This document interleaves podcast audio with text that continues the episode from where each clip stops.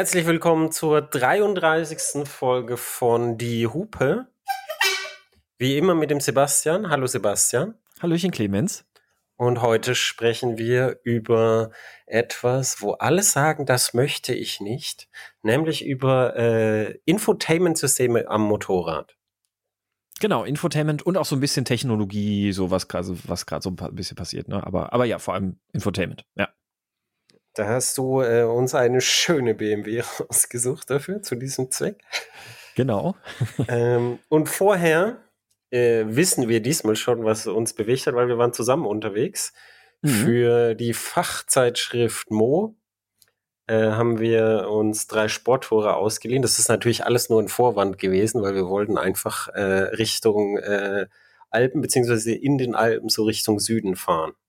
Ja, das war, äh, das war sehr gut. Jetzt, äh, jetzt äh, frage ich dich aber trotzdem, was dich bewegt hat, weil die Leute wissen noch gar nicht, was du gefahren bist. Also was hat dich denn bewegt? Genau, mich, mich hat bewegt, also auf dem Weg in den Süden hat sie mich bewegt. Äh, die äh, Ducati Supersport 59S, die neue. Also ist ja die ist ja ganz frisch gekommen, ne? Genau. Und sie war so schön. Und sie war so schön. Also optisch einfach wirklich so unfassbar schön in der neuesten Ausgabe. So nah an der Panigale. Ich würde mir wünschen, dass das Heck auch von der Panigale übernommen worden wäre. Also so diese, ähm, diese Rücklichter, wie sie die Panigale hat. Aber dann, dann ja, wäre es wahrscheinlich ja alles ein bisschen zu sehr Panigale. Genau.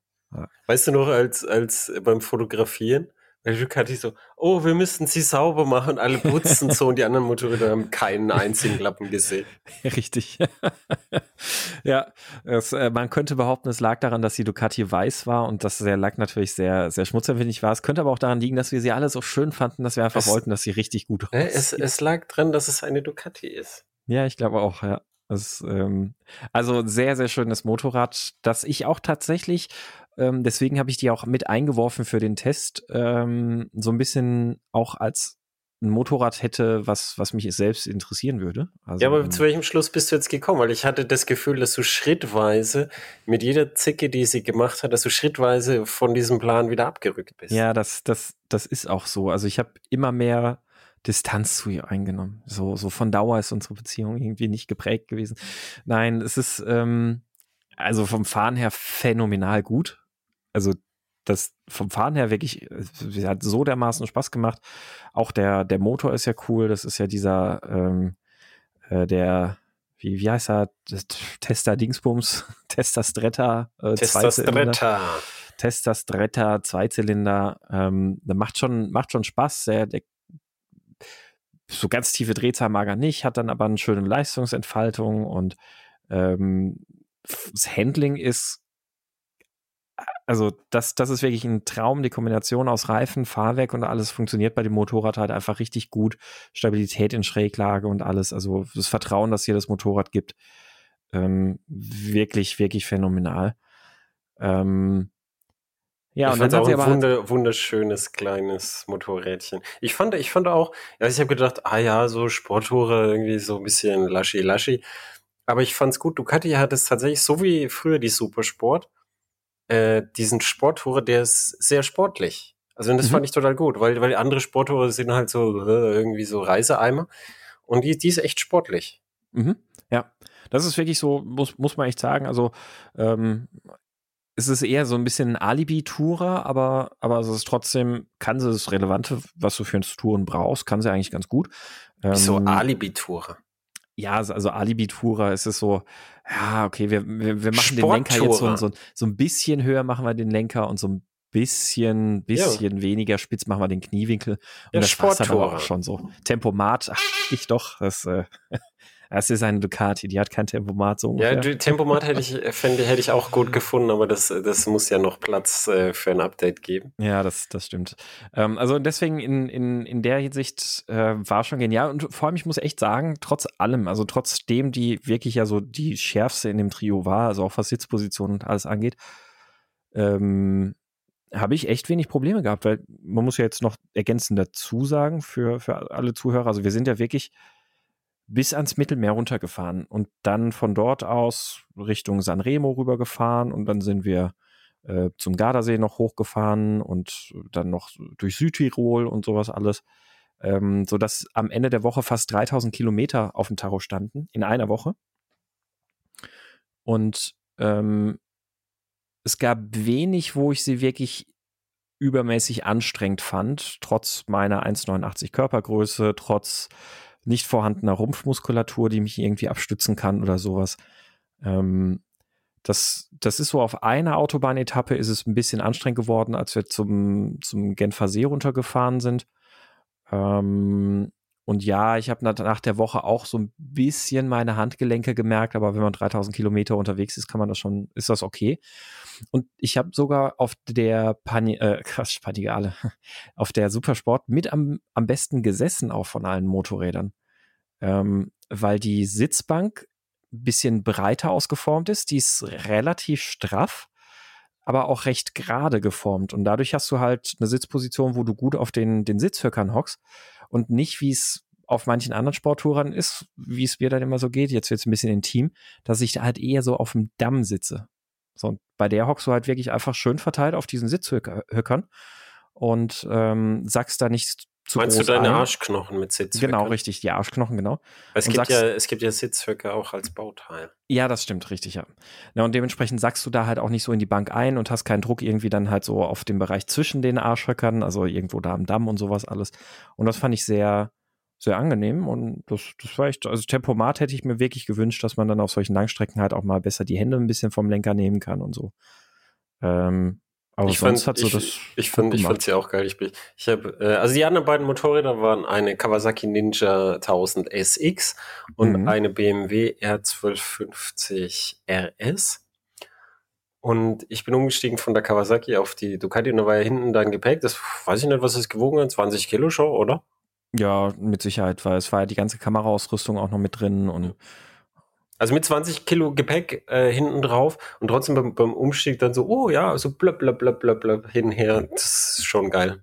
Mhm. Das ist sehr, sehr, sehr schön. Wobei, ähm, die, die Ninja SX, die kenne ich noch aus Tagen, als sie Z1000 SX hieß. Und das mhm. ist immer noch ein echt, weißt du, ein echt sehr ausgewogenes, rundes Produkt. Der Axel fand sie sogar zu rund ähm, mhm. weil sie eben vielleicht zu wenig Kanten hat. Aber es ist, es ist halt einfach, es ist ein sehr, sehr problemloser Reisekumpel, dieses Ding. Ich finde die echt gut. Also ich, es ist so, wenn man die kauft, dann macht man nichts falsch. Ja, ich habe, also mein, mein Problem war, glaube ich, mit der Cover, auf die war ich ja auch wirklich extrem scharf. Also ich war sehr, sehr, sehr gespannt, wie die ist, weil das nämlich dann auch so in der engeren persönlichen Auswahl für mich wäre, das Motorrad. Vielleicht war mein Problem, dass ich vorher schon zu lange die, die Ducati gefahren bin. Also ich war ja mit der Ducati schon zwei, drei Tage, fast 1000 Kilometer unterwegs, bevor wir dann mal gewechselt haben. Und vielleicht war das so ein, so ein Stück weit mein Problem, dass ich dann nicht auch auf die Ducati gestiegen bin und mir so ein bisschen dachte, äh, auf die Cover gestiegen bin und so ein bisschen dachte so, ja, fährt halt, ne? Ähm, ja. Es, es, ja, hat, es hat in irgendeiner Form, in irgendeiner Richtung hat irgendwas gefehlt. Also ja. sei es jetzt positiv wie negativ, irgendwas, was so ein bisschen charakterprägend ist. Ich verrate, so, ich verrate jetzt das, was auch in der, in der Mo steht, nämlich die, diese ganze Sache mit den Vergleichstests ist einfach scheiße. Hm. Weil im Vergleichstest fährst du im direkten Vergleich halt Maschinen und dann gibt's für die Strecken, die du fährst, gibt's immer eine oder nicht immer, aber meistens ist es so, dass es ganz klar ist, welche besser ist. Oder besser geeignet für die Strecke, die du gerade fährst. Mhm. Und das, das, ich kann mich damals erinnern, da hat die, die Z1000, als sie neu rausgekommen ist mit dem 1050er Motor und dem schönen Resonanzröhren, das hatte sie von Anfang an. Schön mit Schlangenledersitz, hatten wir sie im Einzeltest. Und dann hat Timo gesagt, wir machen jetzt einen Vergleichstest. Und ich sage, okay, wir machen einen Vergleichstest. Und dann hat er gesagt, ja, und da fahren wir in die Vogese. Und dann haben wir so äh, Stopfleber-Pizza in Vogesen gefressen und so. Auf jeden Fall das Motorrad, das er mitgenommen hat. Also er, ich bin mit der Z1000 losgefahren und er ist mit einer MV Agusta Brodale 99R losgefahren. so. Und dann, dann haben wir getauscht und habe ich gedacht, boah, ist das geil. Warum muss ich mir das, das Federbein von der Z1000, wenn es so richtig in die Progression hinten geht, dann gibt es dir einen Schlag hinten rein. Also meine Frau hatte einmal einen riesigen blauen Fleck, weil ich durch ein Schlagloch gefahren bin. Es ist diesen Schlag, da denkst, das Motorrad fällt auseinander. Und äh, weil es halt so eine Progression hat und dann, dann ist es halt, der Motor ist zwar okay, aber ist halt so japanisch glatt und so. Und dann hast du die, die Italienerin, die schon beim geradeausfahren Spaß macht, weil das Fahrwerk so gut arbeitet unter dir, schon geradeaus macht das Spaß. Und da hatte Timo den Satz gesagt, den ich nie vergessen hätte, nämlich, ich hätte die Z1000 gar nicht fahren sollen.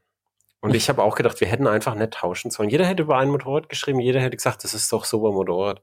Mhm. Und da muss ich nämlich dran denken, als ich die BMW gefahren bin. Die, hm. die, sie, weißt du, im Vergleich, ich bin ja ganz viel Cover gefahren, dann bin ich die Ducati gefahren. Du, du weißt ja, dass ich dann am Ende, äh, als ich euch verlassen habe, also ich bin, ich bin früher zurückgefahren, weil ich ein bisschen krank war.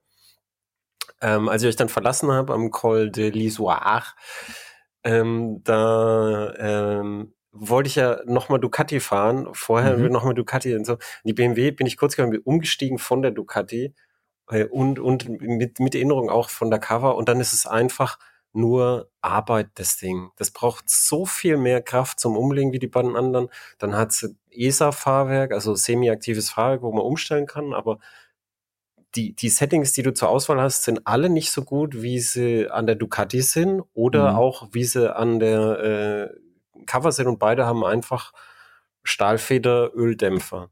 Also weißt du, das, das ist einfach mit riesigem technischen Aufwand schlechter rausgekommen. Mhm. Und dann, dann, das Einzige, was mir gut gefallen hat, ist, also Tacho ist, ist ganz nett mit, wo du mit Navi und so, das besprechen wir ja gleich. Genau. Das ist Turn by Turn und so. Aber das Einzige, was mir, wo ich wirklich sagen würde, da ist am besten, ich finde, sie hatte den besten Sitz und, ähm, und für Langstrecken wahrscheinlich auch die beste statische Ergonomie. Also weißt du, wenn du jetzt, ja. wenn du jetzt geradeaus Autobahn fahren musst, beste statische Ergonomie. Also einfach auf diesem Sitz sitzen, von dem es ja dann unterschiedliche Höhen gibt und dann die Scheibe. Ich habe rausgefunden, dann, wie man die Scheibe bei der Kamera ah, verstellt. Jetzt, nämlich, jetzt bin ich gespannt. Du musst auf den Knopf drücken und dann löst du diese Rasterung, die man da sehen konnte. Und dann kannst du die in der Neigung verstellen. Und dann lässt Aha. du den Knopf los und dann rastet es in einen von und den wo Sachen. versteckt ein. sich dieser Knopf? Rechts am Cockpit. Und es ist so ein, ah. so ein schwarzer Hebel, der dieselbe Farbe hat wie alles andere im Cockpit. Den ah. findet man nicht so schnell. Ähm, aber der Punkt ist halt, du brauchst zwei Hände. Mhm. Und die BMW hat zwar nur zwei Positionen von dieser Scheibe, nämlich oben und unten, aber dafür, und das habe ich ausprobiert, du kannst während der Fahrt einfach Flöpp machen und die andere Position nehmen. Mhm. Und das mhm. ist halt, weißt du, es ist sowieso diese Zwischenposition. Hast du mal diese elektrischen Scheiben ausprobiert? Ja, ja. Also mit der RT gerade auch erst wieder. Ja, also völliger Hirnriss. Du brauchst, du brauchst halt, weißt du, wenn du höher willst, dann willst du halt gescheit höher. Also brauchst meistens sowieso nur die Endposition. Und dann, wenn du das einfach manuell hast, ohne Motor, dann ist es leichter und weniger fehleinfällig. Und das, ich fand es echt gut, so flöpp, flöpp. Ausnahmen also da, bestätigen die Regel. Äh, bei der RT bin ich tatsächlich in der Zwischenposition gefahren, weil in der Du Querulant. Ähm, ja, weil, weil in der in der untersten Stufe war okay, dann dann hat man halt relativ viel Wind abgekriegt, aber auf der Autobahn wird es ein bisschen mehr Windschutz. Aber in der höchsten Stufe hatte ich zu viel Verwirbelung und Turbulenzen auf dem Helm, dass es dann im Helm gedröhnt hat wie Sau. Deswegen so eine Mittelstufe, die ich da hatte, hat ein bisschen den Winddruck genommen und war von den Turbulenzen her dann auch am angenehmsten. Ich fahre immer, ich fahre bei den Touren, da, da probiere ich das einmal aus, dann merke ich, dass alle hohen Positionen so meinen Kopf nach vorne ziehen mit Verwirbelung und dann mache ich ganz nach unten, wo ich ein bisschen normale Anstrengung habe und dann mhm. lasse ich das so. Mhm. Leider noch nie eine Ausnahme bei den Touren. Ja. Tja, Ausnahmen bestätigen die, bestätigen ja, die Regel. Ich, ne? ich, bin ja, ich bin ja, ich bin ja halt äh, so fünf Zentimeter kleiner als du. Also weißt du? Das, das, das stimmt ja. ja. Das ist, das kann, wenn, weil wenn du dich fünf Zentimeter weiter in den Wind setzt, dann, dann ist klar, dass bei dir die höheren Positionen ja schon Anströmung am Helm mhm. produzieren. Mhm.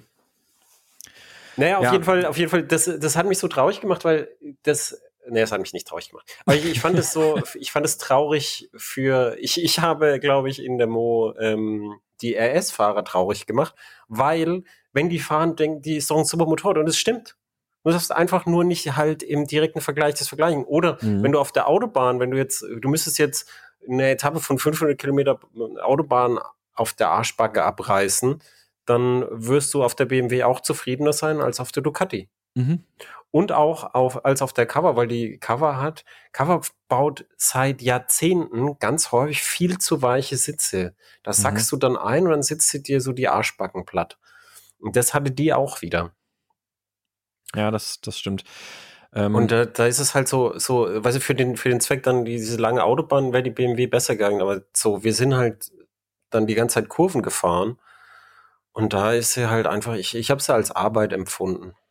Ja, das, das, das stimmt. Also es war schon, also du, du musst es echt, echt ordentlich Kraft aufbringen, dass sie erstmal auch in ähm, anlenkt. Dann kippt sie relativ schnell, aber du musst dann auch die ganze Zeit Druck draufhalten, dass sie dann auch in Schräglage bleibt. Also vielleicht auch ein Stück weit vorbei. Ein Reifen war es, glaube ich, nicht. Also es war ja der, ähm, was war denn da drauf auf der BMW? Ich, äh, da, war Z, da war Metzler Z8 drauf. Ich habe ja, hab genau, in, ich hab in den ja, Test genau. geschrieben, dass man auf dem Motorrad ruhig auch mal einen Sportreifen ja, probieren so könnte. 22 da drauf. Ne? Genau, weil, weil dass du, dass du das, was das Fahrwerk auf Dynamic macht, nämlich dass es anfängt zu prellen, das könnte ein weicherer Reifen nämlich mit Primärdämpfung beheben. Mhm. Und dann hast du halt eine spitzere Kontur beim S22 und dann so ein schönes Anlehngefühl. Und dann würde die deutlich fallen. Nur das Einlenkverhalten ist halt, ähm, ist halt aus der Geometrie bedingt. Und es, mhm. beim Langsamfahren, die Lenkkräfte sind daraus bedingt, dass BMW selbst bei der sehr zahmen Geometrie, dass sie darauf bestehen, Lenkungsdämpfer einzubauen. Und zwar mhm. relativ straffe. Richtig, ja. Das und ist halt irgendwie dann so. Uh, Genau, und dann, dann musst du halt, wie gesagt, echt Kraft aufbringen, dass sie halt auch in, in Schräglage bleibt und alles. Und, und trotzdem war es dann aber auch so, muss ich echt sagen, dass ich ähm, mit der BMW irgendwie sehr schnell Vertrauen gefasst habe. Also ja, Arbeit, äh, gleichzeitig aber auch schnell Vertrauen gefasst und dann bin ich ja mit der auch relativ fies dahergebrannt an manchen Ecken. Also die, ich erinnere mich noch an die Stelle, wo du auf der Ducati unterwegs warst und wir gerade diese diesen äh, französischen Local auf seiner GS mit Sportreifen in Lederkombi ähm, begleitet haben. Ja, der wollte uns nicht durchlassen, das stimmt. Ne? Genau, ja, und da, das, also da hat die BMW schon funktioniert, ne? also kann man, kann man nicht anders sagen. Und ähm, da, damit du, die BMW, halt die BMW hat, die BMW hat auch mehr Schräglagenfreiheit als die Cover, weil die Cover, die rasten ja, zu weit stimmt, unten. Ja. Und damit ist die BMW bei mir aber etwas mehr in Erinnerung geblieben als die Cover. Mit der Cover habe ich irgendwie vom, vom Fahren auf den, den Bergpässen ähm, bin ich irgendwie nicht in den Flow gekommen. Also ich habe zweimal probiert und so richtig bin ich mit der nicht in den Flow gekommen. Ich weiß nicht, woran es liegt.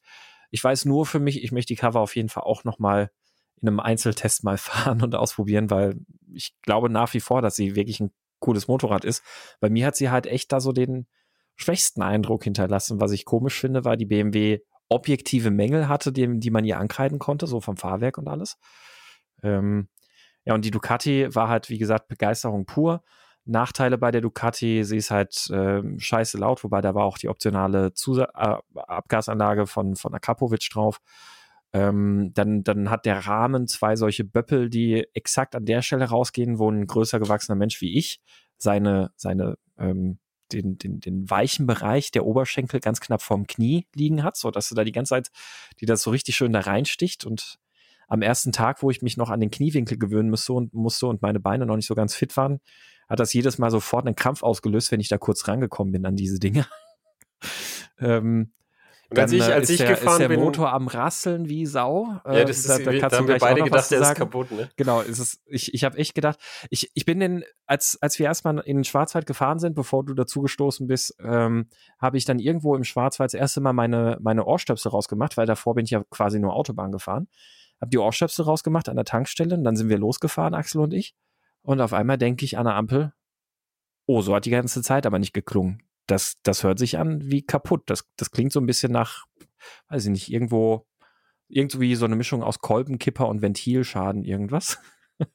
und ähm, dann total beunruhigt gewesen, die ganze Zeit hin und her überlegt und dann habe ich dir das ja auch gesagt und dann bist du dir auch gefahren und hast auch immer wieder überlegt, na, ist das vielleicht normal oder ist das Ja, ich hatte, ich hatte, ich hatte, ich nicht, ja ich hatte nicht so einen Motor, so, weißt du, so Kolbenkipper, sondern ich hatte, ich hatte so, so das Gefühl, ob im Ventiltrieb, ob da irgendwie eine Distanzbuchse halt Spiel hat und sich so mitdreht und schellt und schlackert und klackert und so.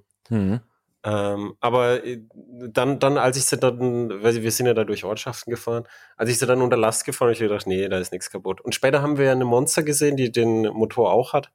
Ja. Und da, da war klar, das, das ist einfach gerade so ja. bei Ducati. Also, also so richtig, so richtig unter Last war es wirklich in Ordnung. Es ist halt einfach nur, wenn du dann, es ist, ist mir, und das ist dann auch so einer der Gründe irgendwie so, es ist mir beim ganzen Durchrollen durch so die Dörfchen und sowas, es ist mir echt immer mehr auf den Sack gegangen, dieses fiese Geklapper und Gerassel. Das ist jetzt, äh, es klingt jetzt nach Meckern auf hohem Niveau, aber es ist wirklich so, äh, es ist richtig laut zu hören, äh, dieses Gerassel und das ist auch kein schönes Geräusch, also kann man echt nicht sagen, dass das jetzt irgendwie ein tolles Geräusch wäre. Dann im Stadtverkehr so konstant verruckeln sein Vater, also am, am, am Shakern und am, am Hoppeln und am Machen und am, am, am Zappeln. Das und wiederum ist mir gar nicht aufgefallen, aber ich fahre ja auch Duke bei mir. Du fährst halt genau, du, du, genau, du fährst ja auch deine Ducati, wo du auch schon erzählst, wie du da selbst am Oszillieren bist, um es konstant verruckeln zu vermeiden. Ähm, ja, und last but not least dann natürlich so diese, diese tolle Eigenschaft, dass sie bei halbvollem Tank und Bergabfahrt beim Bremsen aus dem Tank am Siffen ist und dadurch inzwischen auch tatsächlich nach der Woche Test der Lack versaut ist. Ich habe es nicht mehr weg. Ist es bei ähm, dir dann gekriegt. auch gewesen? Weil, ja. weil es hat ja angefangen, als, als ich sie gefahren ist, wo sie so gesprungen hat. Also für, für mich war, war, war das Fahrwerk ein bisschen zu straff und dann ist sie so gesprungen immer und da, hab ich, da danach war das erste Mal, dass sie da vorne dann so rausgelaufen ist. Genau. Und danach im, im Lauf der Woche war es wirklich so, dass es, dass es die ganze Zeit rausgelaufen ist, selbst weil nur halb vor dem Tank, wenn du so ein bisschen bergab gebremst hast, okay. ähm, war, war wirklich permanent nass die ganze Zeit. Und wie gesagt, der Lack ist da auch so verfärbt, dass den, den hat man, ich habe es nicht mehr sauber gekriegt, ich habe es nicht weggekriegt. Und, und, äh, und der Motor hat Öl geschwitzt an der Motor äh, genau, an der Entlüftung ja, vom äh, Kurbelgehäuse unten irgendwo am Schlauch hat es da rausgedrückt. Wobei das ist im Großen und Ganzen einer Ducati ist das nichts, wo man sich beunruhigen muss. Ja, das, das, das wahrscheinlich, ja. Aber jedenfalls dann ähm, das, das Display, da kommen wir ja gleich auch noch zu, Infotainment und sowas fand ich, also Infotainment, ich erwarte auf der Ducati kein Infotainment. Trotzdem die Möglichkeiten, die das Display geboten hat, fand ich ein bisschen schwach, plus die dämliche Bedienung, dass du, dass du den Blinkerschalter benutzt, um Menüpunkte zu bestätigen oder auszuwählen. Ähm, was auch dazu geführt hat, dass jemand von uns aus Versehen den, den Tripzeller zwischendurch zurückgesetzt hat mal. Ähm, und äh, das waren so ein paar Sachen, so, so geil ich das Motorrad auch finde. Ich, also ich, ich habe ich hab hier schon ein Auto auf dem Hof stehen, das nicht funktioniert. Und ich weiß nicht, ob ich Bock habe auf ein Motorrad, das ständig nicht funktioniert. Oder ja, wo ständig irgendwelche Problem Sachen ist, dran dein, sind, dass ich nein, denke, dein, dass es vielleicht bald nicht mehr funktioniert. Nein, dein. Problem ist, dass du Honda fährst. Deine, deine Erwartungen sind japanisch. Nee, es ist, es ist wirklich, ich würde die Ducati auch nicht ans Herz legen, aus dem einfachen Grund, oder zumindest nicht als einziges Motorrad.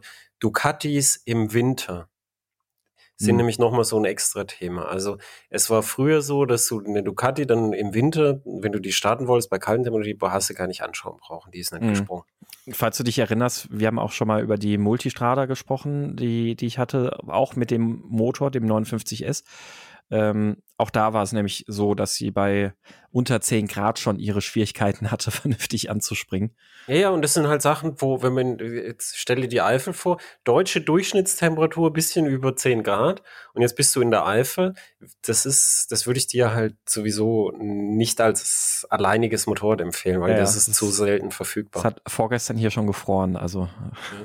Ja, das, nee, das meine ich ja. Also du brauchst ja, du brauchst ja was, was, was im Winter auch springt und da ist halt so Rotax, Japan, oder, oder auch Mitteleuropa. Also weißt du, die KTMs, so, äh, so krumm sie die Felgen immer fräsen. Meine KTM ist jetzt wieder zurück mit einer hoffentlich etwas geraderen Felge. Ähm, die, die, die, weißt du, KTM in Mattighofen, da ist halt auch kalt und in den Alpen müssen die halt bei Minusgraden anspringen. BMW auch. BMW kann keine Motorräder bauen oder be beziehungsweise könnte schon, aber will keine Motorräder bauen, wo die ganzen Alpenfahrer dann, weißt du, schläfst mhm. auf dem Pass, morgens minus zwei Grad und dann springt deine GS nicht. No fucking way, geht nicht. Ja, das, genau. das, geht, das kannst du den Kunden nicht verkaufen. Also da äh, glaube ich. Aber du hast ja jetzt die, die Deauville für den Winter. Genau, richtig. Für den Winter habe ich ja eh meine Deauville, deswegen ähm, stellt sich diese Frage natürlich schon mal nicht. Ähm, aber ja, also es war, war mit der Ducati, ähm, also so, so sehr ich sie mag, ich glaube, am Ende könnte ich dann trotzdem nicht sagen, nee, ich entscheide mich dafür einfach aus dem Grund, oh, so, so die Scherereien dann irgendwie mit dem, mit dem Tank, mit dem, mit dem Öl und sowas alles. Da werden jetzt die, die Fans und Enthusiasten da draußen werden alle die Hände über den Kopf zusammenschlagen und sagen, ach, dieser, dieser Sebastian, das ist okay, aber äh, ich, ich würde mir dann auch nie so eine MV Augusta oder sowas kaufen. Einfach aus genau diesem Grund. Ein Auto, das, also ein Fahrzeug, das nicht funktioniert, zuverlässig habe ich hier schon stehen. Ich weiß, dieses Fahrzeug bekommt von mir deswegen zu wenig Liebe. Es steht nur rum und ähm, dann habe ich kein ich wollte, Geld für noch so ein Fahrzeug auszugeben. Ich, ich wollte dir jetzt noch die KTM äh, 890 Duke R vorschlagen. Ähm, aber ich weiß nicht, ob ich sie dir wirklich vorschlagen kann. Die letzten Tester, die ich hatte, haben sie die Vorderradfelge auch krumm wieder gefräst vom Pressetester. Und dann dauert es nämlich nicht lang, bis die Bremse rubbelt. Weißt du, wenn die Felge ja. krumm läuft, dann schlägt die Bremse hin und her, dann wird die ungleich abgenutzt und dann fängt irgendwann das Rubbeln an. Das war schon beim Pressetester so. Ja, das ist ja, oh Mann, ihr, sie haben den Prozess nicht. Das Lustige ist, die billigen KTMs, die bei Bajaj in Indien gefertigt werden, 390 und 125 und so, die haben geradere Felgen als die, die sie in Mattighofen machen. Mhm. Weil wenn, wenn man um, also du, du machst die, die, wo die Lager verpresst werden, dann musst du die Felge einmal umspannen auf die andere Seite. Mhm. Und wenn du dazu, wenn du das falsch machst, also da musst du schon genau arbeiten, dann kann es halt krumm werden und dann läuft das Rad halt äh, mit Seitenschlag. Und mhm. das passiert im Jahr 2020, das passiert seit vielen Jahren bei KTM echt mit erschreckender Häufigkeit. Und eigentlich ist es Ausschuss und ich habe das Gefühl, dass sie, dass sie sagen, schau's mal zum Kunden raus, vielleicht fährt er gar nicht so viel. Mhm. Weil, weil viele merken es erst nach der Garantie. Also hinten habe ich es sofort gemerkt, die war komplett krumm. Vorne war es so wenig krumm, dass es äh, 5000 Kilometer gelangt hat äh, pro äh, Bremsscheiben komplett Überholung. Und dann merkst du es nicht, weil ich habe dann andere Bremsscheiben ausprobiert und dann habe ich es erst spät gemerkt, dass das vorne äh, auch außermittig läuft und dann kriegst du es mhm. natürlich nicht mehr auf Kulanz. Da habe ich einen sehr netten Händler, der hat gesagt, ich kreuz mal VIP an, weil das war ja äh, auch ein Mo-Dauertester, den du gekauft hast. Also ich habe die gekauft und gesagt, wir machen Mo-Dauertest, weil die wollten keine Dauertester hergeben, äh, die sie nicht verkaufen. Ich sage, ich will es eh kaufen. Und also ihr war total nett, aber KTM gibt dir keine Kulanz nach der Garantie. Mhm. Das kriegst ja, du. Ja, das ist also deswegen hat KTM bei mir auch schon so einen, so einen Platz allein aufgrund der Erfahrung, die ich von dir höre. Und vor allem, dass die Erfahrung, wenn man ja dann recherchiert, nicht so ganz Einzelfälle einfach nur sind.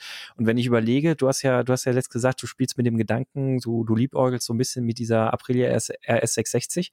Nee, da nicht mehr, ja weil ich war jetzt beim Händler und der hat gesagt, die, die machen nur bis 125 und jetzt habe ich keinen vertrauenswürdigen Händler und damit ist das Thema gestorben. Ah, okay. Weil da habe ich dir ja noch gesagt, naja, schlimmer als mit der KTM kann es bei den Italienern ja nicht werden. Also. Ja doch, Kolbenbrüche. Okay. Also, nee, den ja. Pleuel, hier, äh, Piaggio. Früher hat Aprilia bei Rotax die Motoren eingekauft und ich hatte eine Mille. Diese Motoren, die liefen immer. Mhm. Also die, die, der Motor ist bei minus 15 Grad wirklich angesprungen. Der hatte so, so wirklich so, aber nach, nach drei, vier Kurbelwellen umdrehen war der an und lief bei minus 15 Grad. Da brauchst du einen anderen Italiener mhm. nicht angucken. Und der Händler hat gesagt, äh, bei 30.000 habe ich dann Ventilspielkontrolle gemacht. Und der Händler hat gesagt, der hat schon so viele von den Motoren aufgehabt, er hat noch nie irgendwelche Shims getauscht. Also es sind Tassenschlüsselmotoren. Ja, ja. Also die waren, die waren zack zuverlässig. Und dann, als Piaggio die gekauft hat, hat Piaggio die Motoren konstruiert und konstruiert. Und ab dann war es so, dass, dass, dass die Pleuel gebrochen sind. Mhm. Und jetzt wieder bei 660 gibt es irgendwie so, dass die Pleuel brechen können. Also es ist mhm. irgendwie. Okay, schade. Das ist, das ist schon, äh, das ist schon was anderes als, ja, wir sind zu blöd, um Felgen gerade zu fräsen. Aber für sportliche kleine Motorräder gibt es ja jetzt die R7. Das ist ja dann eh, äh, finde ich, finde ich sehr, sehr, sehr interessant, bin ich sehr gespannt. Ähm, aber gut, äh, wir, da, da müssen wir jetzt nicht abschweifen. Jedenfalls, äh, deswegen ist die Ducati das bei mir leider, leider irgendwie aus, dem, aus der Auswahl raus. Die, die Cover muss ich mir, glaube ich, nochmal einzeln angucken. Ähm, ja, und das, das hat uns äh, bewegt. Ich weiß nicht, haben wir da noch was zu ergänzen zu den zu den Ja, ich will, die, die, wir, wir werden bei Gelegenheit nochmal mit Triumph ausrücken müssen für dich, für deine, ja, ja, ja. Für, für deine Findung so quasi. Ich denke, da könnte sich was finden. Und dann können wir jetzt mal zum Infotainment übergehen. Genau, ja. Das äh, haben die drei ja auch gehabt. Tolle Überleitung. Ne? das ist so schmug. Ja, hervorragend. Ähm, ja, wo, wo wollen wir einfangen beim Thema Infotainment ähm, beim Motorrad? Also hat sich ja in den letzten Jahren auch echt was getan. Ähm, ich glaube, so der gut bekannte Standard jetzt aktuell ist das ähm, System, was bei BMW verbaut ist, also das, das gängige aktuelle System, das irgendwo so um die ich weiß nicht, sieben, acht Zoll irgendwie sowas haben dürfte, ne? Mit, mit dem ähm, bunten TFT-Display. Ähm, optisch finde ich extrem gute Darstellung und da ist ja wirklich von Funktion her schon ähm, eine Menge geboten, also was man auch so aus dem Auto kennt, also inklusive verschiedene Ansichten zum Fahrzeugstatus und sowas alles, verschiedene Tacho-Ansichten, dann mit äh, IMO integriert, dann natürlich hier so, so Schräglagenanzeige und was weiß ich, was nicht alles und Bluetooth und äh, ich also glaube, da können genau. wir dann so langsam einsteigen in die Spezialfunktionen, ne? Ich würde, ich würde mal sagen, der, der, der, der Standard jetzt bei Motorrädern ist, dass viele Fahrzeuge ein TFT-Tacho haben, also ist einfach nur ein Bildschirm drauf mhm. und der kann natürlich potenziell dann alles anzeigen. Und diese Bildschirmeinheiten, die sind von den Herstellern schon so, dass die oft so einen billigen Bluetooth-Chip noch haben. Und dann, ähm, und dann brauchst du halt noch ein paar Softwaremodule, die du größtenteils auch dazu einkaufen kannst und halt noch integrieren musst.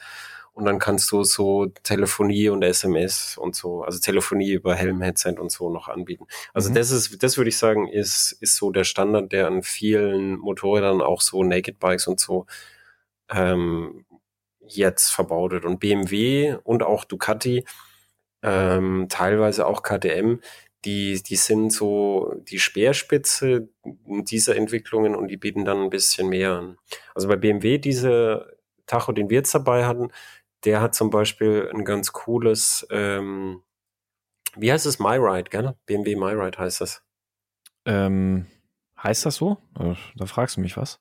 Also die BMW-App, ähm, BMW Connect. BMW so. äh, Connect heißt sie, glaube ich, genau. BMW richtig, Connect, ja. die, die heißen alle. Connected, also, einfach nur Connected. Connected. Also so, du, genau. du hast eine App und du kannst auf dieser App halt eine, eine Strecke planen. Du kannst auch äh, Offline-Karten dir runterladen und ähm, dann kriegst du auf diesem Tacho kriegst du Turn-by-Turn-Navigation angezeigt, also so Pfeile mhm. und Abstandsanzeige, ab wann du abbiegen musst.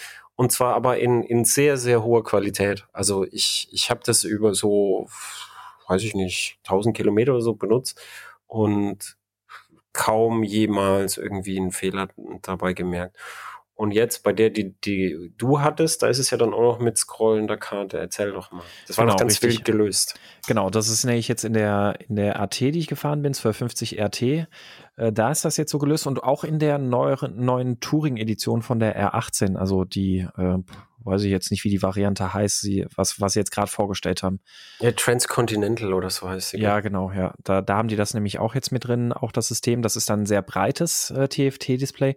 Und was da zusätzlich dazu kommt, ist, dass du ähm, das Handy auch damit dann eben verbinden kannst und der eine Kartenansicht dann sogar macht, eine Kartennavigation. Und das ist technisch so gelöst, dass äh, im Motorrad selbst ein äh, WLAN-Modul auch vorhanden ist.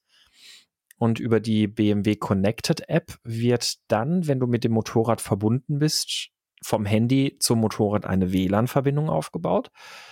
Und äh, die Karte wird dann auf dem Handy gerendert und per Chromecast-Protokoll, also Google Cast-Protokoll, äh, wird das Ganze dann aufs Infotainment übertragen. Und äh, das äh, klingt klingt wild, aber funktioniert wirklich hervorragend gut. Ja, also es, es klingt um zwei Ecken, also, aber es ist wahrscheinlich wegen der, wegen der erforderlichen Bandbreite, ne? Äh, genau, richtig, wegen der erforderlichen Bandbreite natürlich. Also es ist halt wirklich, ähm, also ich habe jetzt ein äh, Huawei P30 Pro, also jetzt zwei Jahre altes Android-Handy äh, dafür eingesetzt. Es hat natürlich genug Rechenpower, um so eine Karte halt auch richtig fließend schön darzustellen und dementsprechend, da geht ja dann einfach nur per CAS-Protokoll ein Videostream dann rüber ähm, der, der dann halt vom Navi an entsprechender Stelle angezeigt wird. Also entweder, wenn du eine Komplettansicht Kartennavigation machst, also über das gesamte Display.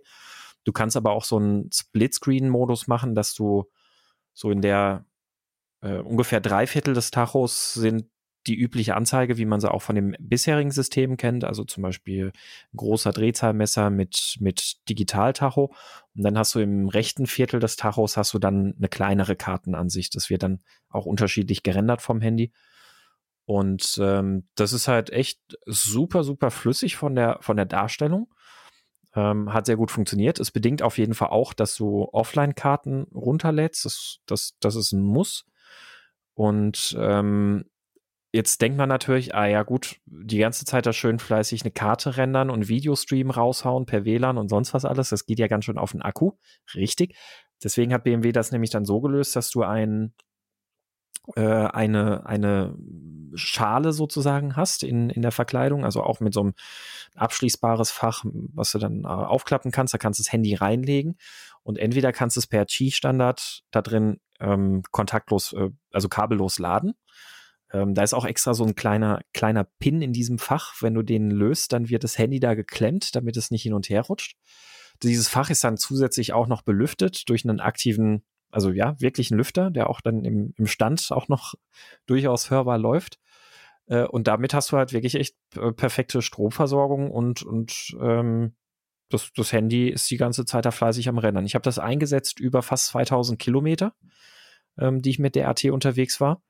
Und es hat nicht einmal irgendwelche Probleme gegeben. Du kannst natürlich auch ein Handy per USB-Anschluss anschließen. Ähm, ich wollte so ein bisschen beides machen. Ich habe äh, ich hatte auf dem Lenker hatte ich dann noch mein, mein äh, altes iPhone montiert mit äh, Kalimoto, weil ich, weil ich das so ein bisschen mal gegenüberlegen wollte. Und dann habe ich das Kabel dann auch noch in die USB-Steckdose gepackt, die in dieser äh, in diesem Fach ist. Aber da kannst du leider nur ein Gerät betreiben. Sobald ein Kabel eingesteckt wird, äh, schaltet sich das Ladepad, dieses G-Pad. Ja, wenn du, ab. wenn du, wenn du es übers Kabel machst, wird dann, werden dann die Daten übers Kabel geschickt oder nee. auch, auch nee, nee, es ist, ist rein Stromversorgung. Ach so. Genau. Und ähm, dementsprechend kann das, da können wir, kommen wir, glaube ich, gleich mal den Bogen zu spannen. Das ist ja dann so ein anderes Thema, ein anderes System, was es da noch gibt. Dementsprechend kann das jetzt kein so Android Auto oder sonst irgendwas. Wobei technisch ja inzwischen auch Android Auto wie auch Apple CarPlay beide per WLAN möglich sind. Also wer weiß, ob BMW da in naher Zukunft irgendwann mal noch ein Update in die Richtung bringen wird, dass das auch mit unterstützt wird. Ich glaube aber fast eher nicht, weil sie sagen, na gut, wir haben unser eigenes System hier drin laufen und vielleicht muss man sogar sagen, ist das auch vielleicht sogar besser, weil du hast es gerade auch schon erwähnt und ich finde, man muss das betonen. Diese BMW Connected App ist wirklich, wirklich herausragend gut. Also wie, wie gut du darüber auch, also ich habe das beispielsweise so gemacht, ich war, wir waren im Harz unterwegs und ich habe meine Route dann in äh, Kalimoto geplant, dass man halt schöne kurvenreiche Strecken sich da zusammenstellen kann dann äh, habe ich die, habe ich einfach an dem Handy, was ich dann da benutzt habe, Kalimoto aufgemacht, habe einen GPX-Export generiert und habe den in der BMW Motorrad-App dann importiert. Ähm, habe gesagt, so Navigation starten, habe das Handy ins Fach gelegt und es hat funktioniert. Also der hat nicht ein einziges Mal irgendwelche Probleme mit dieser Route gehabt oder sowas. Ja, so, sowas habe ich auch gemacht, ja. Ja, also einziger Punkt, wo es mal, mal so ein bisschen was dann nicht ganz so gut gelöst ist, wenn, wenn du jetzt irgendwie unterwegs in eine Sperrung oder sowas kommst und du müsstest diese Route dann wieder ändern. Das kannst du über das, über die Head-Unit im, im Motorrad kannst du das nicht mehr machen. Also nicht, nicht, nicht sinnvoll. Du kannst mal irgendwie so ein Zwischenzieh entlang der Route noch einfügen oder sowas über die Menüführung. Aber jetzt wirklich diese GPX-Route richtig anpassen, das geht nicht. Das musst du dann, dafür musst du dann wirklich anhalten und das Handy dann in die Hand nehmen und da anpassen. Aber das hat echt, ähm, das war so wirklich die Ausnahme und vor allem großer Vorteil wirklich dieser BMW Connected App gegenüber Kalimoto. Ähm, aus irgendeinem Grund wehrt sich Kalimoto bis heute darum, sich um das Thema Verkehrsdaten und Streckensperrungen und sowas zu kümmern. Die berufen sich, die strecken einfach so die Hände in die Luft und sagen, ah, wir benutzen ja OpenStreetMaps, deswegen, da gibt's die Infos nicht. Ähm, aber sie wollen den Scheiß auch Geld einfach ausgeben. irgendwo, äh, genau, die wollen kein Geld ausgeben. Das, ich finde das so unehrlich und unaufrichtig von denen. Die könnten den Scheiß einfach irgendwo einkaufen und das ist ein beschissenes Abo, wofür die, was weiß ich, wie viel Euro im Monat kassieren. Die könnten ohne Probleme entweder auch im Zweifelsfall mit dem Abo-Preis das verrechnen, genau, dass sie, diese sie Verkehrsdaten könnten, drin haben. Sie, ne? sie könnten ja sogar sagen, äh, dass hier, hier ähm, kostet, mit Verkehrsdaten kostet was für sich, zwei Euro mehr Eben, oder so. Ne? Also das, das, das wäre ja alles möglich. Sie wollen nicht. Also sie wehren sich aus irgendeinem Grund und ich finde es eine faule Ausrede und das ist der einzige Punkt, den man Kalimoto, finde ich, echt ankreiden kann. Und diese BMW Connected App hat all diese Verkehrsinformationen alle drin. Die, die hat ähm, die hat alle Sperrungen irgendwie drin gehabt, also teilweise sogar in einem besseren ähm, Pflegezustand sozusagen als bei Google Maps. Ähm, und wie, wie waren das mit den, mit der, mit den Kartenlizenzen bei BMW? Die, die werden dann irgendwann gelöscht, die Offline-Karten, wenn man sie nicht benutzt oder so, gell? Das, das weiß ich ehrlich gesagt gar nicht. Also ich habe ich hab jetzt einfach nur für, für die RT halt die App installiert und habe mir dann die ganzen Karten runtergeladen und ähm, weiß ich nicht, was mit denen jetzt irgendwann mal passieren wird. Bei, Volk, bei ähm. Volkswagen im Op haben sie es so gemacht, die haben ja auch so ein System. Ähm, nur dass du das Handy da direkt halt da festmachst und du wirst hinten angeblasen und das Handy ist direkt dein Infotainment und dein mhm. Navi. Und da ist es so, wenn du längere Zeit ähm, nicht dein Auto benutzt, dann äh, sperren sie die Karte und irgendwann werden sie gelöscht, weil die, die VW muss ja Lizenzgebühren bezahlen. Mhm. Richtig, ja. ja. Und äh, das macht jeder anders. Bei KTM ist zum Beispiel so, da kostet die App 10 Euro. Mhm. Äh, und das ist einfach so, so, alle haben sich gewundert, warum ist, warum ist die App so teuer? Ähm, weil mit diesem Geld halt äh, die Kartenlizenzgebühren dann beglichen mhm. werden bei KTM. Naja. Also es äh, kann dann natürlich sein, BMW ist ja auch in diesem Konsortium mit drin, wenn ich es richtig weiß, dass ja hier Maps gekauft hat. Also vielleicht äh, haben sie es auch darüber irgendwie quersubventioniert oder so. Keine Ahnung. Ja, nee, es gibt, ähm, irgend, gibt irgendeinen so Mechanismus, ich habe nur vergessen. Ja, aber, aber auf jeden Fall, egal. Also, muss, also man muss echt sagen, diese Navi-Lösung, die ist wirklich so, so herausragend ja. gut. Auch, auch, du hast es gerade ja auch schon gesagt, die Turn-by-Turn-Navigation. Also du kannst ja neben der Kartenansicht wird auch zusätzlich eine Turn-by-Turn-Navigation mit angezeigt. Ähm, die, das, die, die, das, das Runterzählen der Entfernungen, wann du abbiegen musst und sowas alles. Das funktioniert alles so gut das ich ist hatte, auf so einem dermaßen hohem Niveau krass. Ich, ich, hatte, ich hatte auch, ich hatte auch so am Anfang das Jahr irgendwie ist wieder schon wieder so eine gebastelte Scheiß-App und dann musste zehnmal starten und so, aber ähm, also das, wenn man der Abwasser ankreiden würde, dann, dann halt, sie ist nicht super effizient, also produziert schon ein bisschen Hitze. Mhm. Aber ähm, ansonsten die Zuverlässigkeit ist einfach so, wie man es haben will. Also ich habe auch, so wie du, keinen Fehltritt gehabt. Und wenn ich mein Garmin Navi, also natives, eigene Hardware, eigene Software und so Gerät, habe ich deutlich mehr äh, Software- und Hardware-Probleme ja. als mit dem BMW-Ding. Das, das finde ich auch, das muss man, muss man echt sagen. Und ich glaube auch, dass das so eine Richtung ist, wo es äh, weiter hingehen wird. Harley Davidson hat ja in den Touren die, die Boombox. So heißt bei Harley das äh, Infotainment-System in den Touren. Und da ist es auch so, da gibt's äh, Apple CarPlay. Mhm. Das habe ich damals ausprobiert, als die Boombox neu rausgekommen ist, also das Update von der Boombox. Ähm, und jetzt im Juni oder so war es, glaube ich, dass man mit dem Funktionsupdate dann auch äh, Google Auto, wie es jetzt heißt, oder? Google Auto heißt es jetzt, oder? Android Auto. Android Auto mhm. heißt es immer noch? Okay. Genau, ja. Ich dachte, das heißt jetzt Google Auto. Nee, nee, Android, Android Auto nach wie vor. Und Android dann gibt es noch Android Automotive, also als Betriebssystem. Ja, also das, das, das gibt's, äh, das gibt's jetzt dann auch noch drauf. Und der, der, der warum brauche ich sowas am Motorrad? Und die Antwort ist ganz einfach. Und das ist auch BMW, die Antwort für BMW Sprachsteuerung. Ja. Also am Motorrad ist es halt nochmal viel, viel, viel praktischer Sprachsteuerung zu haben.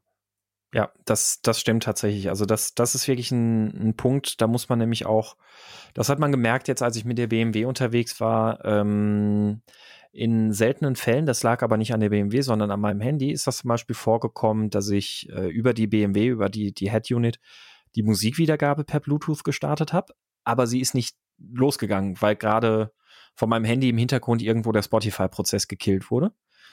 Ähm, und sonst ist es oftmals so, dass, dass wenn per Bluetooth das Signal kommt, Play, dann wird es halt gestartet und dann, dann öffnet sich die App und läuft halt einfach im Hintergrund. Ähm, es ist hier nicht passiert, weil durch das äh, Rendering über das Cast-Protokoll ähm, nimmt das Android-Betriebssystem diesen Play-Befehl auf dieses aktuelle Medienereignis, was ja dieses Cast-Streaming ist für die Karte. Äh, und deswegen öffnet in dem Moment dann Spotify nicht. Aber wenn du jetzt zum Beispiel ähm, die Sprachsteuerung hast und immerhin muss man sagen, du, das geht ja dann in, trotzdem, weil dein Handy ist ja trotzdem auch verbunden, also geht es auch ohne Android Auto oder ohne Apple CarPlay in dem Fall, dass du dann über die Bluetooth-Verbindung zumindest deinem Handy sagen kannst, ähm, okay Google, mach mir mal bitte ähm, Spotify auf, ne? Dann öffnet das halt, du kriegst davon ja alles nichts mit, das passiert ja in deinem Handy, während das. Ja, aber wie, wie ja, mein. Wenn, äh, du hast ja ein Headset dann, du sprichst ja übers Headset dann. Kleinen Moment, mein Android, äh, mein Google Home hat gerade sich gemeldet. So, jetzt.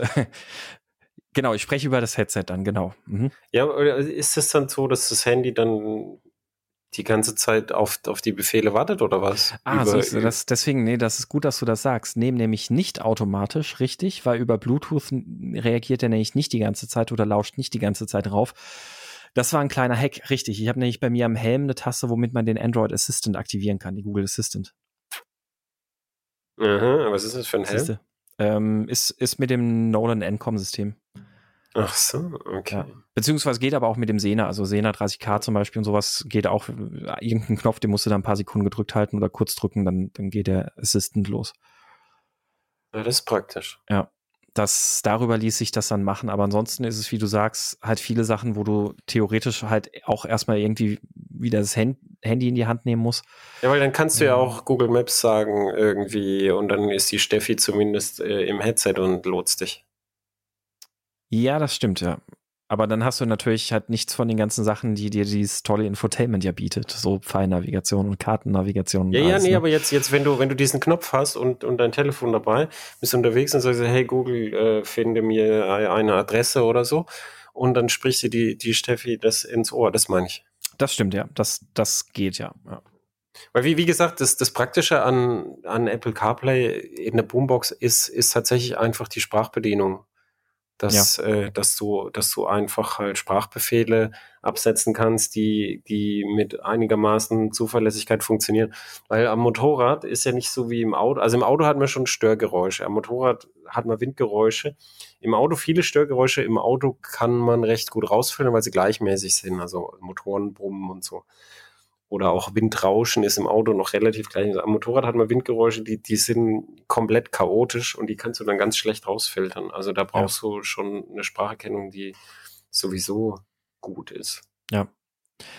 Und das ist auch so ein Punkt, wo man sagen muss, das fehlt dem BMW-System nämlich insbesondere zur Adresseingabe. Also wenn du unterwegs bist und ein neues Ziel im Navi eingeben möchtest, das geht nur sehr eingeschränkt, weil entweder hast du diese CD-Adresse schon in der App vorhin, vorher hinterlegt und kannst dadurch dann auf auch hinterlegte Ziele zugreifen.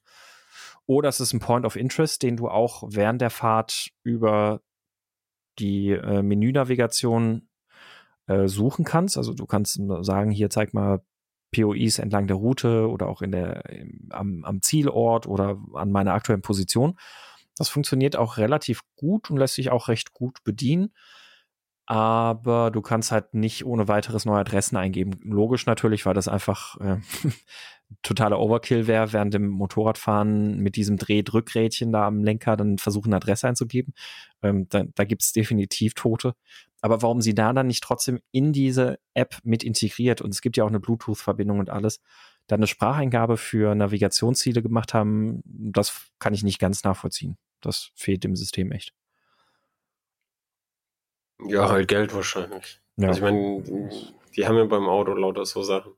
Ja. Ähm, ja, aber ansonsten ähm, muss, also muss, muss man wirklich sagen, das, das System ist wirklich echt beeindruckend gut. Das ist jetzt ähm, in der R18, wie gesagt, in der Tourer-Variante ist das jetzt auch drin. Es ähm, kommt bei, ich glaube, bei der ähm, Harley der Davidson Panamerika ist das System auch drin. Die hat nämlich auch eine Kartennavigation. Das stimmt, die hat auch irgendwie auf. Genau, die hat, die hat ein anderes System als diese Boombox. Ja, genau, die hat ein eigenes System. Ja. Aber ich glaube, ich, ich glaube, die hat nur Turn by Turn. Aber ich weiß es nicht genau. Also auf, auf Fotos zumindest im Pressematerial wird eine Kartennavigation abgebildet. Ähm, und das, das sah mir sehr nach diesem, nach dem Bosch-System aus, das da auch bei BMW werkelt. Ähm, ich habe aber da noch keine genauen Infos zu, gefunden. Und was ich nicht in der Pressemitteilung gelesen habe, Auch bei Kawasaki soll das System kommen. Ich weiß noch aber hm. noch nicht, bei welchen. Ja, da, da wollte ich, da, da wollte ich jetzt gerade drauf. Es gibt bei Kawasaki eine App, die heißt Rideology. Hast ja. du die mal ausprobiert? Ja, ich bin verzweifelt. An was bist du verzweifelt? Äh, die Bedienung von der ganzen App und das, das Glücksspiel namens Synchronisierung mit dem Motorrad und sowas. Ja, also das ist bei KTM auch so. Also bis, bis du da mal eine Verbindung hast, ist, ist in ja alle grauen Haare ausgefallen. Mhm. Und bei Cover ist aber obendrein, weißt du, bei KTM, warum du das überhaupt machen willst, ist, weil die auch Turn-by-Turn-Navigation haben. Mhm. Aber muss halt er auch erstmal hinkriegen. Und also wirklich, ich habe ich hab Stunden gebraucht. Ich habe bei KDM gefragt, also der Werkstatt haben gesagt, sie haben auch Stunden gebraucht und, und, und zehn Telefone ausprobiert und so. Okay. Ähm, und bei Cover ist es aber so, die Radiology-App, die, die gibt dir eine Aufzeichnung der Route, die du gefahren bist, mit. Schräglage genau. und Benzin und wann du deine Wartung hast und so. Und lauter so Scheiß, was völlig uninteressant ist. Also ja. weißt du, das ist, das ist irgendwie, das ist nur so ein paar Infos, die, die wo du, wo du dir dein, dein Smartphone-Speicher vollmüllst mit so, das ist wie Strava oder diese ganzen Sachen. Ich habe einen tollen Trip gelaufen, einmal um Block mit dem Hund. Das, das ist nur, damit du Leute äh, nerven kannst auf Facebook mit, ich bin um den Block gegangen mit dem Hund. Ja, ja. Oder ohne Hund. Es ist, das, das, das hat eine Qualität von ähm, äh, Autos, die mit so Konnektivität vor fünf, sieben Jahren gewonnen haben, also so, so Volvo und sonst was alles, wo du auch einfach nur so, ja, und wir haben hier eine App auch, die, die man mit dem Auto benutzen kann. Und das Einzige, was diese App machen konnte, war halt so, sie hat dir deine letzten Fahrt angezeigt und deinen Kilometerstand und aber geil, es ist connected und so. Ja, und ich glaube, das ist, das ist eben der, der, der Fehlgedanke ist, ja. dass Connected an sich also per se ein Wert ist. Und es ist nicht so, sondern die Leute kommen zum Sportwagen und zum Motorrad aufgrund des, des, des Erlebnisses so. Und diese connected Sachen, also weißt du, wenn was verbunden ist und so, das muss nützlich sein. Richtig. Es muss eine Funktion haben, die nützlich ist. Und die, die, die, mich regt es fürchterlich auf, wenn Leute denken, da junge Leute kommen, wenn irgendwas connected ist. Ja, dann spielen die fünf Minuten damit rum, beziehungsweise sind, sind, sind eigentlich gar nicht so, so die jungen Leute, sondern das sind die typischen Tüftler so allen Alters, hm. die dann halt damit so rumspielen fünf Minuten und dann, dann haben sie das nächste Spielzeug. Das ist nicht nützlich, das ist nur kurz lustig zum Spielen. Und das Problem ist, die Hersteller schießen sich damit halt selbst ins Knie, weil es, also das, das sieht man teilweise nämlich auch, wenn man so Facebook-Gruppen oder Foren zu sowas äh, durchliest. Weil es gibt halt wirklich Leute, die, die, die bei der Probefahrt gucken die sich das System dann nicht im Detail an und dann, dann haben die aber diese Marketingworte im Hinterkopf und sagen, ah, es ist ja connected, geil, cool, wenn ich mir das Motorrad dann gekauft habe, dann kann ich das mal richtig ausprobieren. Und das siehst du nämlich teilweise in den Foren, wo die Leute dann so sagen, so, ja, ich habe das jetzt mal ausprobiert, ist das alles, was das kann? Ja, voll die Kacke, ich fühle mich verarscht und sowas. Also ähm, ja, ja, genau. Es, es, es ist, ist völlige Qualität. Achso, was mir noch eingefallen ist, ähm, hier BMW C04, der äh, wild gestaltete Elektroroller, hat auch das mit der scrollenden Karte dann. Oh, okay. Mhm. Also vielleicht, ich, vielleicht Update, also vielleicht aufpreispflichtig, wie so viel bei BMW, aber es ist angekündigt. Und auch mit dem Smartphone-Fach äh, mit aktivem Lüfter und so. Mhm. So wie bei der RT. Und das genau bringt mich noch zu der spannenden Frage, wie wird es damit weitergehen? Also ich meine, das, das System letztlich, du brauchst ja nicht das breite, große Display dafür, sondern du kannst das ja genauso auch weiterhin auf dem kleinen Display machen, also auf dem kompakten Display machen, wie es auch so in der äh, Mittelklasse, also der 57, 850 GS verbaut ist und sowas alles. Aber wie löst du da diesen, ähm, dies, diese Herausforderung mit Laden, Kühlen und ähm, Funkverbindung gleichzeitig. Also ich, ich, noch ich glaube, es, ich, ich glaube, es gibt, es wird zwei Richtungen geben. Das eine ist, wie es BMW macht, dass sie eben das, äh, sagen, wir versorgen das Telefon und wir kontrollieren aber auch die Umgebung komplett mit der App. Also weißt du, die, die, die ja. BMW-App versucht ja irgendwie der komplette Kommunikationsbrückenwart zu sein vom Telefon. Genau. Nur, wie machst du das halt jetzt wie gesagt, nehmen wir mal so eine F850R. RS? Gibt's, gibt's das? Ja, ja, und da, da wollte ich, da wollte also, wo ich, du keine ich, Verkleidung hast, ne? Ja, da, da wollte ich, da wollte ich gerade drauf raus. Okay. Nämlich, ähm, du, wie gesagt, das Einzige, was man der BMW-App vorwerfen kann und auch sollte, ist, sie ist ineffizient und deshalb wird die halt recht heiß. Also sie wird schon wärmer als Google Maps. Mhm. Und das ist bei vielen von solchen Apps so. Also hier BMW, weiß nicht, BMW hat, hat jetzt zumindest ein gewisses Fertigkeitsniveau gezeigt, im Autobereich ja auch. Volkswagen eher nicht. Bei Volkswagen in dem Up zum Beispiel so, das, das ist sofort knallheiß geworden, das Ding. Mhm. Ohne dass es irgendwas groß gemacht hätte, wo du einfach merkst, die haben das programmiert, wie du früher halt, was weiß ich, so äh, so ein Super Nintendo oder sowas programmiert hast, nämlich du hast halt volle Kanne irgendwie jedes Mal einen vollen Bildschirm Refresh gemacht und alles neu gerastert oder so. Und Wobei ich sagen muss, ich, mein Eindruck ist, dass BMW da ganz gut schon nachgebessert hat, weil ähm, man weiß ja selbst, über, über Qi wird jetzt nicht so wahnsinnig schnell geladen und ähm, trotzdem hat sich mein Handy trotz der ganzen Rechnerarbeit ziemlich schnell aufgeladen. Ja, das, ich, ähm, das, das wollte ich sagen. Also, und ich glaube, ich glaube nicht, dass die aufhören, da zu entwickeln, weil das Ziel wird bei BMW sein, dass du, ähm, dass du in den Modellen ohne eine Frontverkleidung das in der Jacke behältst mhm. und dann dort die die Wärme, die du über deinen Körper abführen kannst, ausreichen muss, über den Körper und die Luft, die durchgeht an der Jacke, dass die ausreichen muss, äh, um die App zu betreiben. Das, mhm. das ist so das Ziel.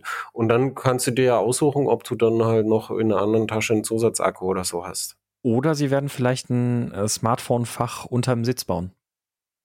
Das habe ich auch schon gesehen, ja. Das also das, das, das unterm Sitz ist ja häufig so ein, so ein Ladedings. Ich habe aber, ich weiß gar nicht, bei wem es war. Es kann auch ein Prototyp gewesen sein. Ich habe auch schon gesehen, dass, dass jemand da äh, vorgesehen hat, dass es da dann, äh, was es so eine Klemmung gibt, wo das dann mhm. sicher liegt, wo ja. das nicht nur laden kannst, sondern auch sicher liegt. Das ist natürlich das, nicht ganz so komfortabel wie halt da so in der Verkleidung so ein, so ein schönes Fach, aber es wäre zumindest, könnte dann eine ähnliche Infrastruktur bieten wie. Ja, und, und wir Fach, dürfen ne? ja auch nicht vergessen, dass, äh, dass es der Sitz, wie er heute halt ist, mit diesem scheiß Gefummel immer so, das ist ja nicht der Weisheit letzter Schluss.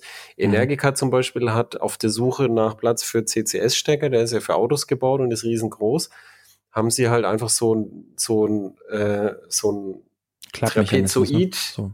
so. Äh, ah. Aufstellsitz. Also du machst so Kitsching und mhm. dann geht es so hoch, auf so ein Trapezoid geht es so nach oben und dann klappt es sich nach oben. Und ähm, du kannst ja einfach Sitze haben, die einfach sich einfacher öffnen lassen, die hochklappen können. Also meinem, mhm. an meinem Honda Sumo war es zum Beispiel so, da war unterm Sitz jetzt nur die direkt unter Sitz Werkzeugding, aber den konntest du halt hochklappen, damit du unten drunter besser hinkommen, hingekommen bist. Und der hat einfach halt äh, ein Scharnier gehabt, den konntest du einfach so hochnehmen, wie so ein Truhendeckel. Okay. Mhm. Und solche Sachen. Und da glaube ich, werden wir halt, äh, da werden wir, glaube ich, schon noch einiges sehen. Äh, hier bei der HD Livewire ist es doch auch so, oder? Die hat doch auch so einen Klappsitz. Genau, das ist so ein, so ein Sitz, da hast du einfach nämlich direkt unter der Sitzbank einfach nur so ein, so ein äh, ja, so ein, so ein, so ein Klappmechanismus im Grunde genommen oder so, so, ein, so ein äh, so einen kleinen Haken, den er halt drücken muss und dann kannst du, ähm, Oder kannst bei du der, den Sitz einfach hochklappen. Ja. Bei der KTM Freeride E hat die nicht auch so eine Sitzbank, die, die, ganz hoch ist? Auf jeden Fall, das ist nicht schwierig zu bauen und ich glaube, dass man unter der Sitzbank da häufig auch beim Naked Bike noch Platz finden kann, ja. der ähm, der ausreichend belüftet ist. Bei Oder der KTM auch äh, direkt an, in, an das äh, Display, an die Head Unit irgendwie mit integriert. Ne? Also dass du vielleicht auf der Rückseite irgendwie so, ein, so eine Klemmung oder so ein Fach hast, wo, wo du das Handy reinstecken kannst oder so. Ja, also ich, ich glaube nicht, dass das jetzt eine schwierige Aufgabe ja. ist. Auch wenn zum Beispiel wie Triumph diese Bikini-Verkleidung an äh, Speed Triple und Street Triple und so also da, ich denke, da, da gibt's ganz viele Ideen. Ich habe oh, ich hab sogar äh, die Idee, bei der KTM 690 Enduro ist es so, die hat eine Airbox, wo das, wo der Schnorchel oben an der Airbox drauf ist und nach unten geht, damit, wenn du es halt ausschaltest, schnell den Motor und die Welle schwappt drüber, damit die Airbox dir nicht voll Wasser läuft. Hm, mhm. Ähm, und wenn du halt bei sowas unterm Sitz dann da vorne was hinlegst, dann, dann selbst im Stand zieht da immer leicht Luft durch, weil halt die Ansaugluft durchgeht. Ja, okay, ja. Also weißt du, geht unterm Sitz wird halt dann angesaugt und wenn du halt irgendwo sagst, ah, da, da wird noch irgendwie geströmt, ist jetzt ist jetzt nur gesponnen, ähm, aber es ist glaube ich, da gibt es noch ganz viel, wo man irgendwie ein Smartphone unterbringen kann. Ja. Und ich, ich denke aber, der hauptsächliche Teil der Arbeit wird sein, so, wenn BMW das schon gemacht hat, wie du sagst, dann ist es ja schön, dass du einfach mehr Effizienz rausholst. Mhm. wenn du mehr Effizienz rausholst, wird es nicht so heiß und dann, dann halten die Akkus länger und äh, du kannst es einfach ähm, am Körper tragen. Du ja. darfst ja nicht vergessen, der Körper des Menschen kühlt ja sehr effektiv. Das ist ja der große Vorteil des Menschen in der Wüste gewesen, dass er Tiere überhaupt jagen konnte, bevor er Waffen entwickelt hat, nämlich äh, überlegene Kühlung. Mhm. Und ähm, kennst du das? Äh, du, du hast das, glaube ich, schon mal erzählt irgendwann. Also, ah, mir mal, also im persönlichen Gespräch, nicht hier im Podcast. Ja, okay. Die, die Leute können, können das ja mal, äh, wie, wie heißt das? Ähm, Erschöpfungsjagd oder so heißt das. Man jagt das Tier so lange, bis es äh, zusammenbricht aus Überhitzung oder Erschöpfung. Mhm.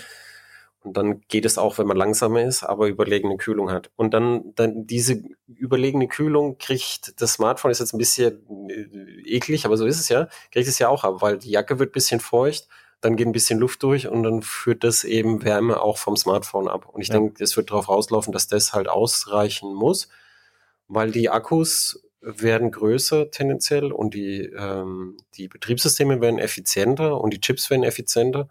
Und dann, weißt du, wenn, wenn du jetzt, sagen wir mal, weißt du, wenn du jetzt so mal fünf Stunden am Stück Navigation nur aus dem Gerät holen kannst, ähm, dann ist, hm. ist der Cast gegessen eigentlich. Ja. Also man darf da eigentlich gespannt sein, wie, wie sich das noch entwickelt, einfach auch aus dem Hintergrund. Also, weiß ich nicht, wenn ich jetzt spekulieren müsste, würde ich sagen, es dauert vielleicht zwei Jahre vielleicht noch, bis, bis dieses Thema dann auch in den Mittelklasse-Motorrädern ohne viel Verkleidung ankommt. Ähm, also wo man, wo man halt jetzt nicht den Bauchraum hat, da so eine große Handyschale oder ein großes Handyfach zu bauen. Es gibt ja ähm, schon Motorräder, die keine Handyschale haben und Turn-by-Turn-Navigation haben. Ja, das schon. Aber natürlich bei Turn-by-Turn -Turn ist es halt auch nochmal erheblich viel weniger ähm, Rechenaufwand, als wenn du natürlich die ganze Zeit eine Kartennavigation ja, änderst und per ja, WLAN überträgst und sowas. Ne? Ähm, aber ja, man darf gespannt sein. Was ich, ich übrigens bei der BMW vielleicht noch als eine ganz kurze Anmerkung irgendwie noch mitgeben darf.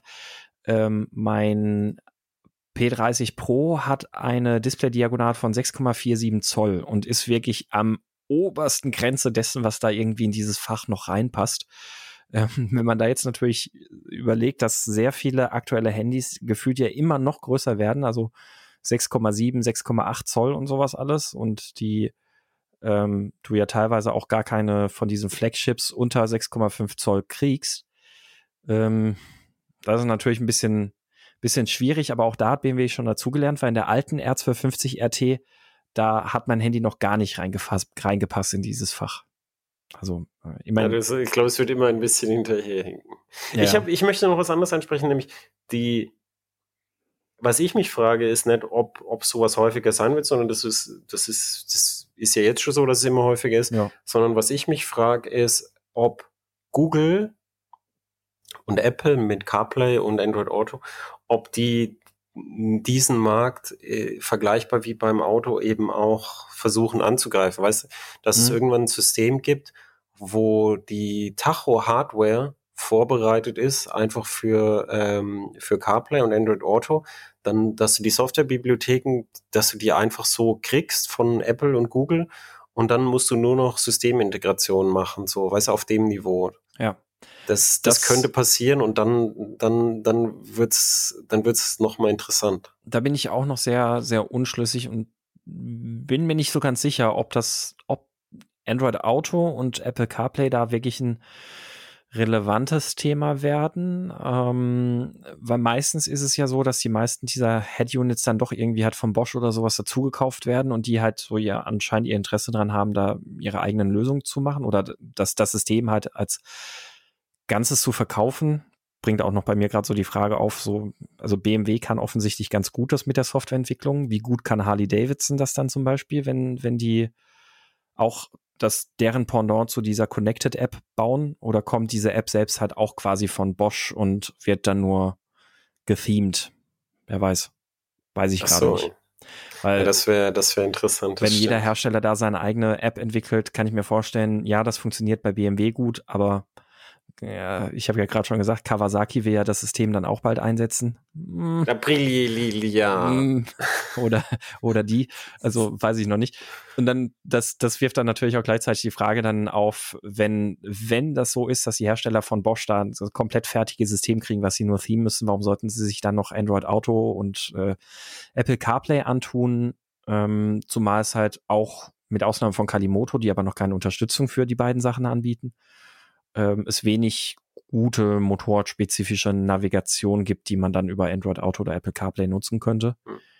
Deswegen, Weil aktuell ist es so, dass es, das ist halt, das ist halt die Apple CarPlay und Android Auto ist halt auf den großen Touren.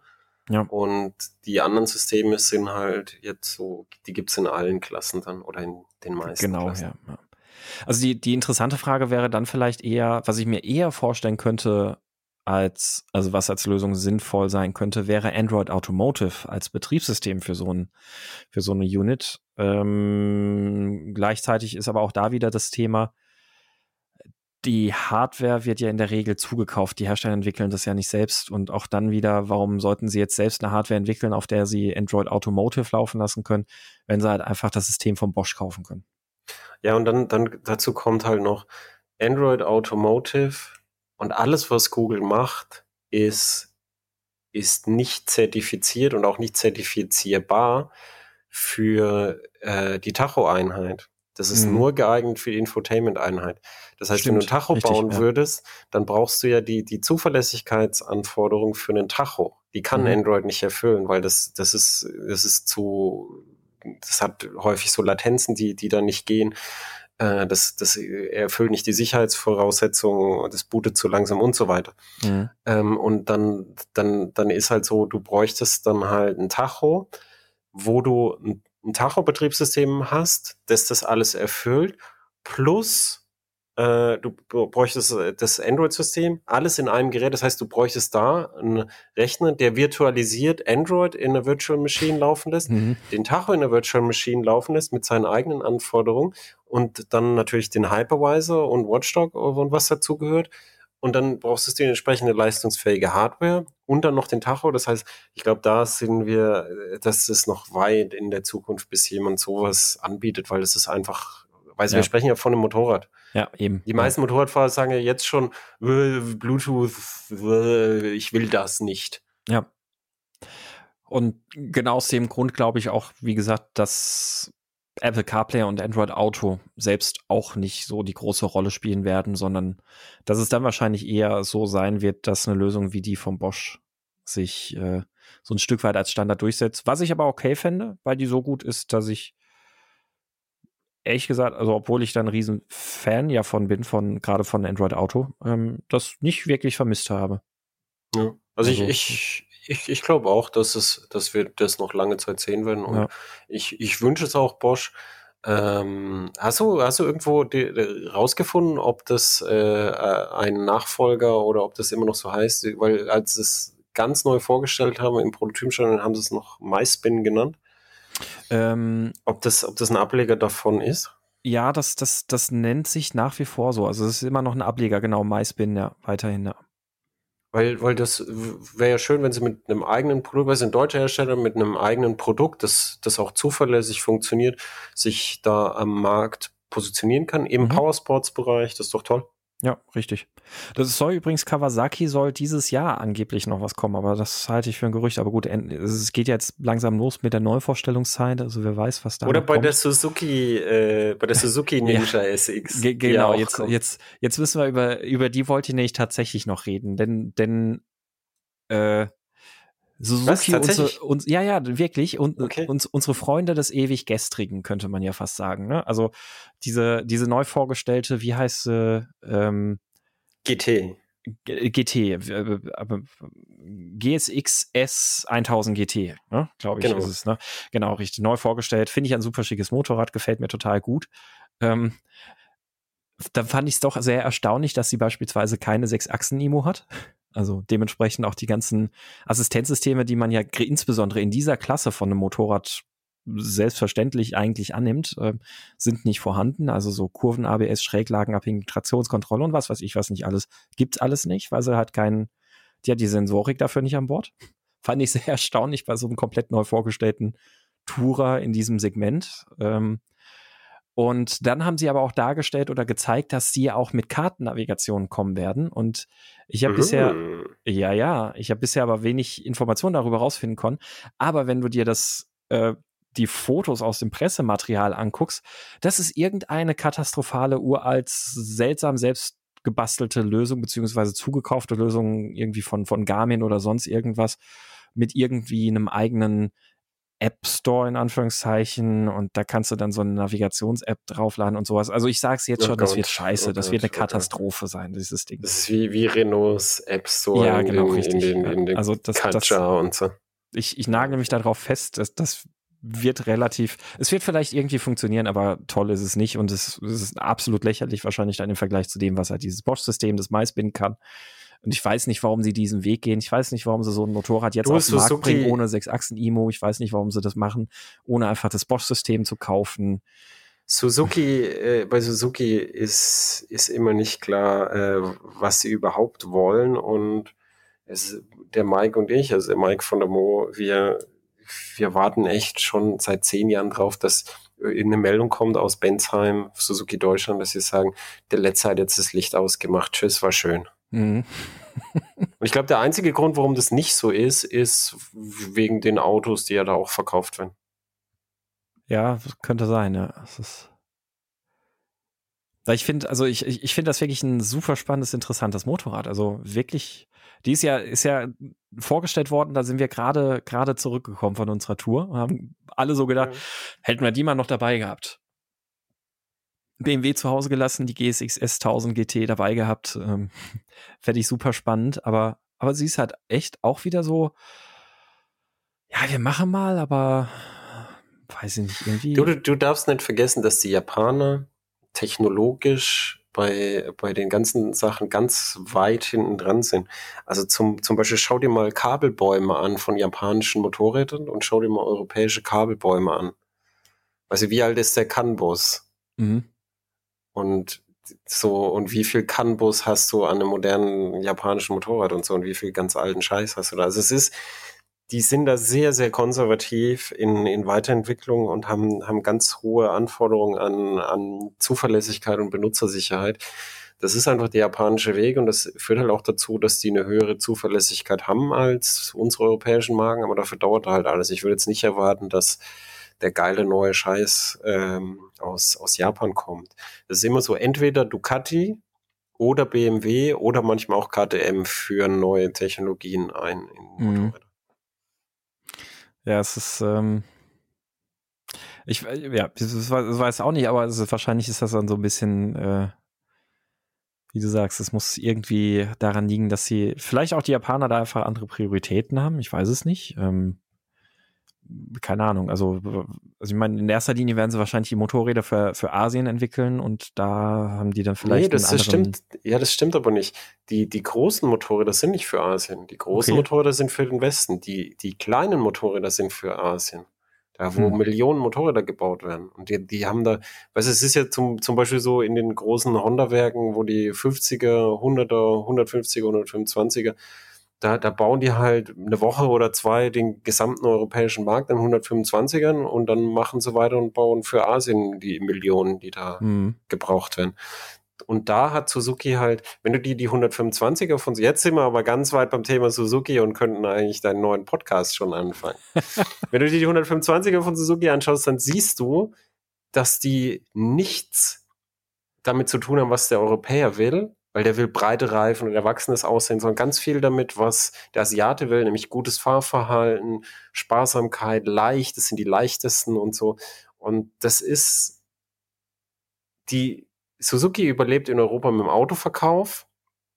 Dann, dann die, die großen Motorräder sind so ein bisschen Prestige, aber das, die, die sind völlig losgelöst und äh, im, im Drift, weil weißt du, MotoGP gewonnen und dann wird das Superbike eingestellt.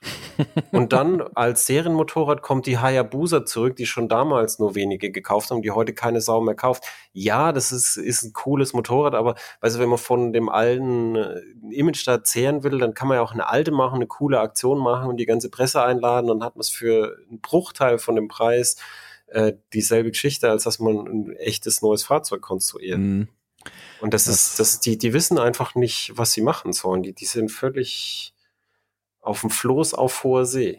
Ja, das, das stimmt. Es ist, ähm, man merkt es alleine auch immer schon dann, wie, wie schwierig ist es bei Suzuki Pressematerialien zu bekommen. Also es ist äh, die deutsche Pressewebseite, die ist quasi komplett kaputt und so sowas wie, wie jetzt mit der GSXS 1000 GT, das kommt dann über den, über den Presseverteiler und dann ähm, ist es aber auch super schwierig, ans Bildmaterial ranzukommen und sowas. Also es ist, ähm, naja.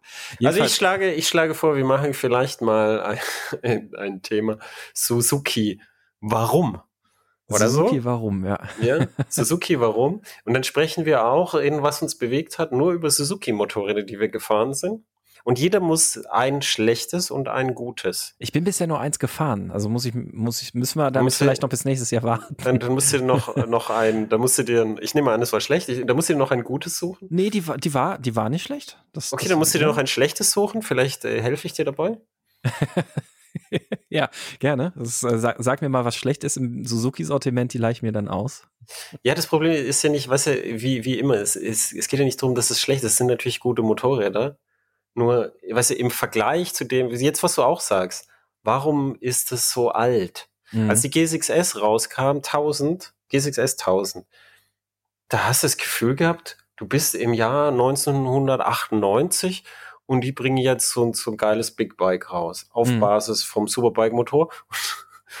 und aber weißt du, die anderen, also BMW hat da die S1000 RR rausgebracht, KTM hatte da die neue Super Duke rausgebracht, äh, Aprilia hatte die ähm, die äh, V4 Tuono APRC rausgebracht.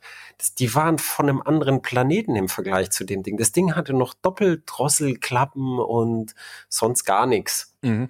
Und das war natürlich, das war kein schlechtes Motorrad, aber es war halt komplett enttäuschend im Hinblick auf die Konkurrenz- und Marktsituation. Und ich habe mich mit Leuten unterhalten, die es gekauft haben.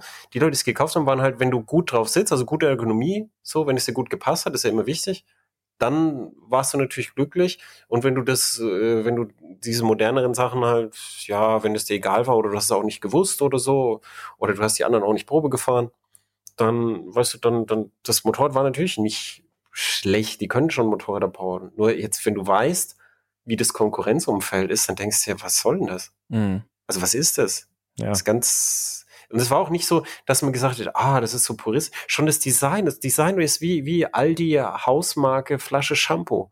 Also es ist nichts irgendwie an diesem Motorrad, wo du denkst, yeah, was ganz, ganz. Und so viel, so, solche Motorräder gibt's halt leider viel zu oft bei Suzuki. Und das hat die neue GSX-S 1000 GT, fand ich da halt ganz interessant eigentlich, was das angeht. Äh, auch wenn es ne, so eine Mischung aus Yamaha und äh, allem Möglichen irgendwie ist, aber nichtsdestotrotz. Ich habe aber gerade eben noch mal ganz schnell ein bisschen äh, im Hintergrund recherchiert übrigens und ähm, das, das Display sieht alles total äh, schlimm aus von der, von der äh, UI her. Also bezeichnend ist übrigens auch schon, dass kein einziges Foto darauf auf der eigentlichen Webseite zu diesem Motorrad zu finden ist. Sie schreiben nur Connected ist es. Äh, und dann war ich ein bisschen irritiert, dass da der Name MySpin dabei steht. Suzuki MySpin. Oh, ja. Okay. Und ich habe jetzt in einem Pressevideo, das ich gefunden habe, oder so ein Vorstellungsvideo, da steht drin Source Bosch. Mhm, also sie okay. haben tatsächlich das Bosch-System gekauft. Vom Display her erinnert es eigentlich auch an das Bosch also können wir jetzt also, den ganzen letzten Teil wegschneiden. Aber, aber es ist halt, also wir müssen die unbedingt fahren, weil da, ich glaube, das ist das Bosch-System in, also es ist der Beweis dafür, dass, was ich vorhin gesagt habe, nicht stimmt. Also Bosch liefert nicht das fertige System mit fertiger Software und sonst was alles, sondern jeder Hersteller muss dann für sich selbst seine Navigationslösung programmieren. Und wenn ich mir das hier angucke, wird das bei Suzuki, glaube ich, ganz interessant. Die haben dann irgendwie Sygic als Navigations-App da drauf irgendwie und ähm, ich bin ein bisschen enttäuscht deswegen, weil es bedeutet, Bosch macht wirklich nur die grundsätzliche Hardware und Infrastruktur und äh, das heißt, jeder Hersteller kann da wieder so schlecht wie er es halt kann, seinen eigenen Kladderadatsch mit dem System machen. Ähm, Insofern werden wir die Reihe nächstes Jahr einfach mal fortsetzen, wenn wir beide die äh, oder einer von uns mal die 1000 GT gefahren ist und dann was dazu sagen kann, wie das, das ist ein Touchscreen, gell? Bosch Maisbinden schlecht umgesetzt ist.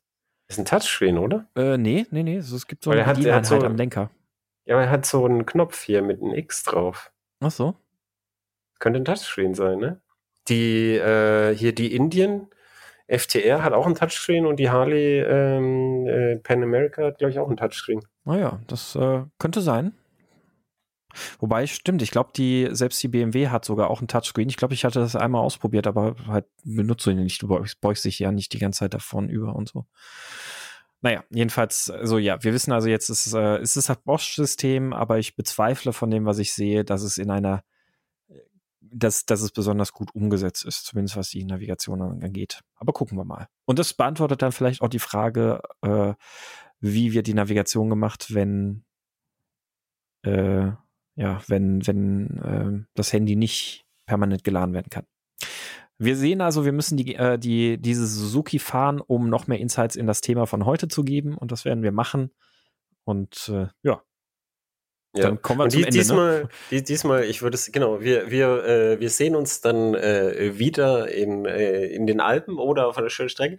Diesmal fährst du äh, den, den japanischen, ähm, ja. den japanischen was hat Axel gesagt? Es hat ihn nicht so berührt. Also die, die, die, der japanische Einheitsbrei, in dem Fall sind es tatsächlich zwei extrem ähnliche Motoren. Ich würde sagen, diesmal fährst du sie. Ja.